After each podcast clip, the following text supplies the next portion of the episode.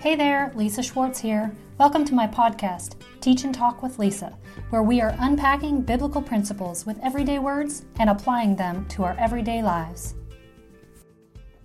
Welcome to this month's series on mental emotional first aid. This is actually episode five, where we're going to be talking about how your core beliefs are developed and established. So if you have been keeping up, we started this entire series by talking about how habits are formed and talking about how there is a trigger, an action, and then there is a reaction or a reward, an outcome.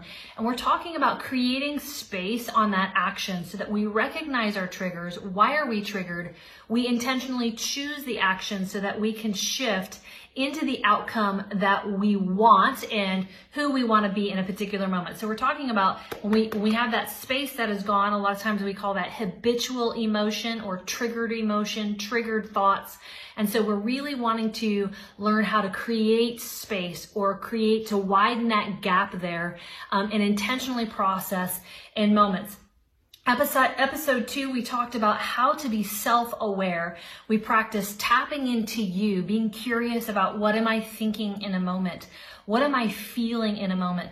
Learning how to push the pause button when you're in the midst of the hype, maybe when you're in the midst of emotion and really take time to self discover what's going on on your inside, to take personal inventory and discover you, become more self aware. What makes you tick and what ticks you off.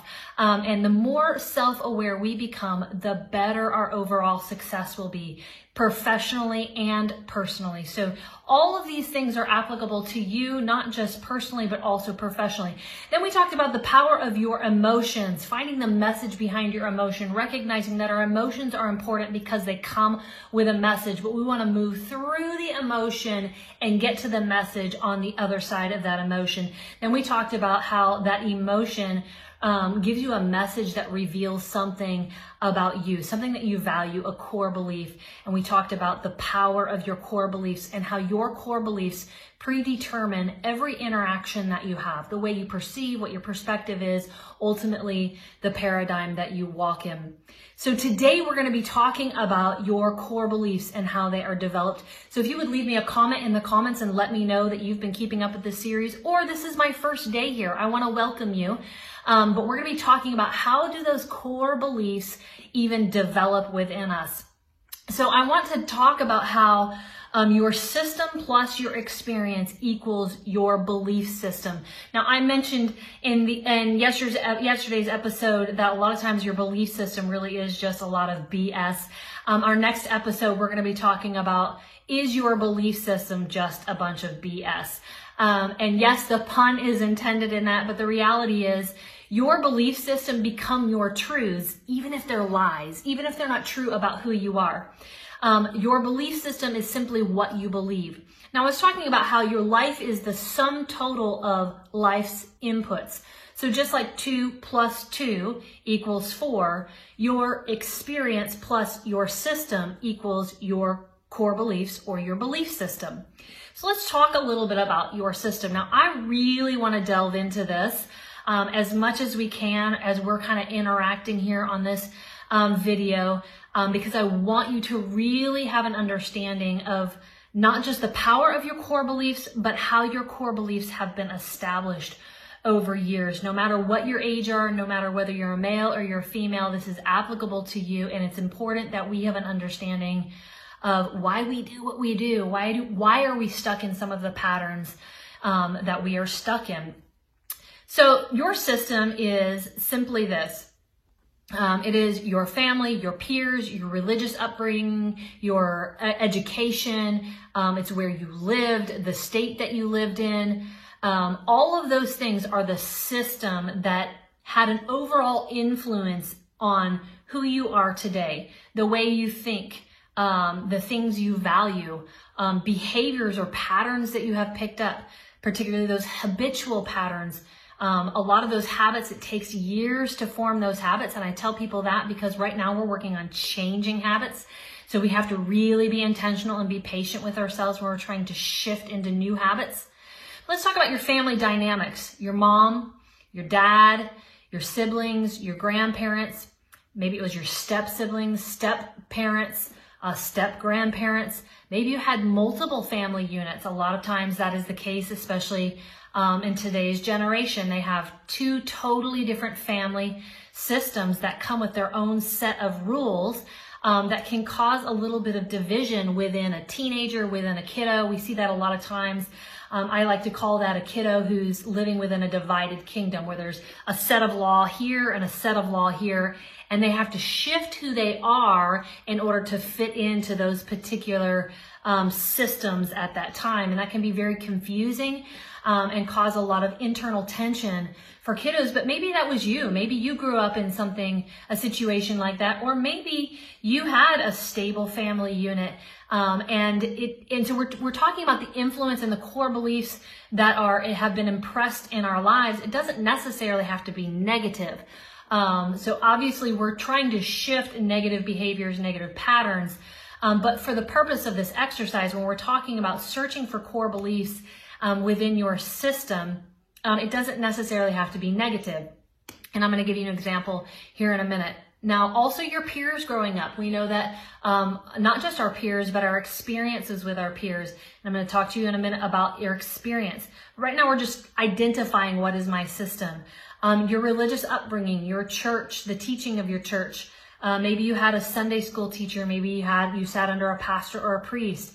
Um, and whether you know it or not, whether you recognize it or not, um, that had an influence on who you are today and helped to mold some of the core beliefs and the values that you have today. Your education, certainly what school you went to, um, your teachers, your professors, the culture of the college that you attended if you attended college. All of those things helped develop you into who you are today and helped establish core beliefs, why you believe what you believe. Um, where you lived. I moved around a lot as a child. Um, and so a lot of that helped establish a core belief of um, what it looks like um, to be a friend. I found myself really struggling for years with rejection, and a lot of it was because um, when I moved from culture to culture, the culture that I learned or sat under when I would move to a new state was completely different. And unless I shifted into the culture the demographic of not just that state, but um, the rules of that state. In other words, and I'm talking about social rules, right? Um, obviously, the social rules in California are very different than the social rules in Texas. Um, and so I had to learn and recognize that a lot of my core belief that I had come to believe about that I was rejected, I wasn't accepted, unless I shifted into the culture was developed because of moving around so much as a child. So that's just an example. Um, so here's another example of dad was an, a workaholic. You may have developed a core belief that not working day and night is lazy. And so you may struggle with um, overworking, working too hard, being stressed out, filling your days with all kinds of activity because you have this core belief that says that is what defines success. Um, if mom was always depressed and never emotionally connected with you much, uh, you may have developed a core belief that you are not loved or you're not worthy of being around or you're not worthy of um, touch or time. So just an example. So what I want to do is I want you to practice for a moment, just kind of identifying your system. So I'm going to kind of narrow it down with this particular um, statement. I want you to take a moment to think about someone who specifically impacted you as a child. Now notice I didn't use the word influence because we typically connect the word influence with something positive doesn't have to be positive. It can be positive. Just somebody who had an impact on you. Okay, so I want you to think about that. Um, take a moment if you need to push the pause button. Maybe you immediately thought of somebody. Um, immediately, you can put the people who ra- raised you, whether you like it or not, they had an impact on who you are today. And again, whether it was positive or whether it was negative, you may think uh, they didn't have any impact on you, but they did. Uh, they helped mold you into who you are today, even if it's completely opposite um, it still helped mold a core belief that you have. Now, think about how you would describe that person in three to five words. So, in just three to five words, maybe you would describe that person as um, rough, gruff, mean, short, irritable, or kind, compassionate, gentle. Uh, maybe they were a believer, just they loved God. Um, whatever it is, you come up with your own words, three to five words. I want you to kind of just de- describe that person in your own words. Um, and again, if you need to push pause to think about that, if you have a piece of paper and pencil, I would highly recommend that you write these things down. Um, now, ask yourself what message did you learn, receive, or hear from that person? What message did you learn? Maybe you learned um, that kindness uh, is the key to success. Or maybe you learned, again, going back to the workaholic father, maybe you learned that success requires um, a lot of work, a lot of hard work, overworking, whatever, um, whatever that is. So, um, is it possible that that person is a part of a core belief that you hold today? Um, that's the message that we're looking for. What is that core belief? So this is just a really quick um, exercise that I walked you through. Um, if you're interested in learning more about it, you're going to want to purchase my book, Enforcing You, or you're going to want to go to my website, click on the Enforcing You workshop. There's an online workshop there, and it breaks all of these things down in um, over multiple, multiple 30 to 45 minute videos. Okay, so it's important um, that we have an understanding um, that all of this is just helping us explain um, why we do what we do. And notice that I word use the word explain and not the word excuse. Um, so uh, the more explanation we have, the more empowered and the more equipped and the more effective we will be able to move forward out of the thing, the habitual behavior, the habitual thinking, the pattern that we don't like, that is less than our best. Um, but we never want um, discovering things in our past to become an excuse. So super important as a counselor, I tell people that all the time. We're going to look into your past, not so that we can come up with excuses, but so that we can come with, up with explanations for the purpose of moving out of some of those behaviors and some of those patterns.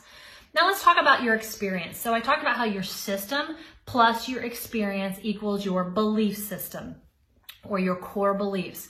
Your experience is simply the definition of the word um, experience is the process of gaining knowledge by doing, seeing, or feeling things. Okay. So it's the process by which we gain knowledge by doing, seeing, or feeling things the way you're experience, what you're experiencing. Um, it is something that happens in your life that has an effect on you. In other words, it impacts you. Again, we're looking at how we develop our core beliefs. So experiences in life help develop your core beliefs. So some obvious ones. Um, if I am abused by several males as a child, I might develop a core belief that males are untrustworthy, that they are unsafe, or that I am unsafe around those males. If I was abused as a child, I might develop the core belief that um, I am unworthy of being treated with respect or being treated with kindness. I'm, um, if I've been divorced or if I've had a, a man uh, commit adultery on me, I might develop a core belief that I'm not worthy of being loved. Um, so I'm just giving you examples of how our experiences um, develop, uh, um, help develop core beliefs as well.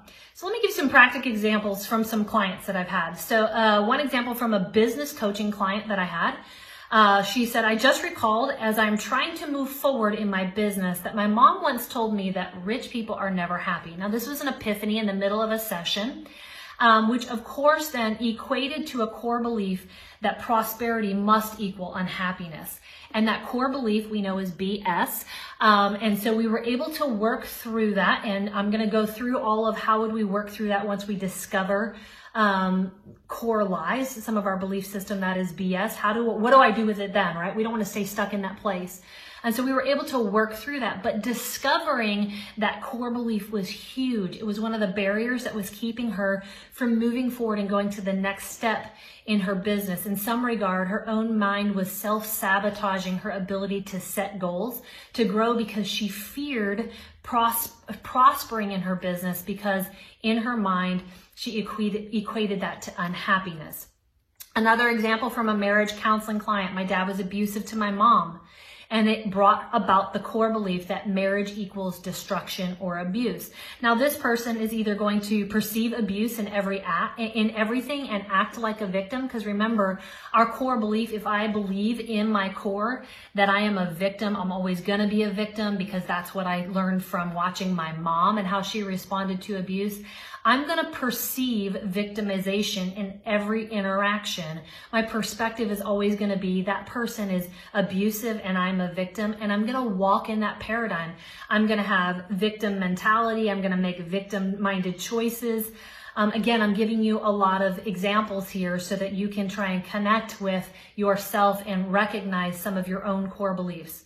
Um, point is is victim mentality is going to often be the triggered reaction in any kind of conflict with somebody who experienced a lot of abuse as a child.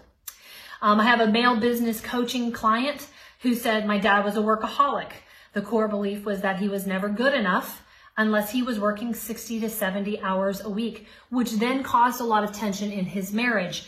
Um, and so looking at some of the tension and some of the conflict in his marriage and some of the behaviors that he had, the emotions that he was having, working ourselves all the way back to that core belief that was established all the way when he was a child was the key to changing some of the patterns to really help restore not just his business, but also his marriage. So again, just giving you some examples. I had a female counseling client who said my mom was always depressed again i gave this example earlier was never emotionally connected with me and um, she developed um, just that core belief that she was not worthy of time. Um, she wasn't worthy of affection. Um, and so again, led to a lot of issues in her marriage where she was unable to receive affection, didn't like to be touched, um, because she had this belief system within her that she was not worthy of those things, and it caused a lot of internal conflict. So we are simply exposing how our core beliefs are developed so that we can understand ourselves better. Remember, we're learning self awareness is the number one predictor to overall success. I want you to be equipped to effectively change your patterns. But we're not going to just deal with patterns from the outside. We're moving past the pattern into the emotion or the thought, into the message behind the emotion of the thought, into the core belief or the value, and now discovering what was the root of this value? How was it established to begin with?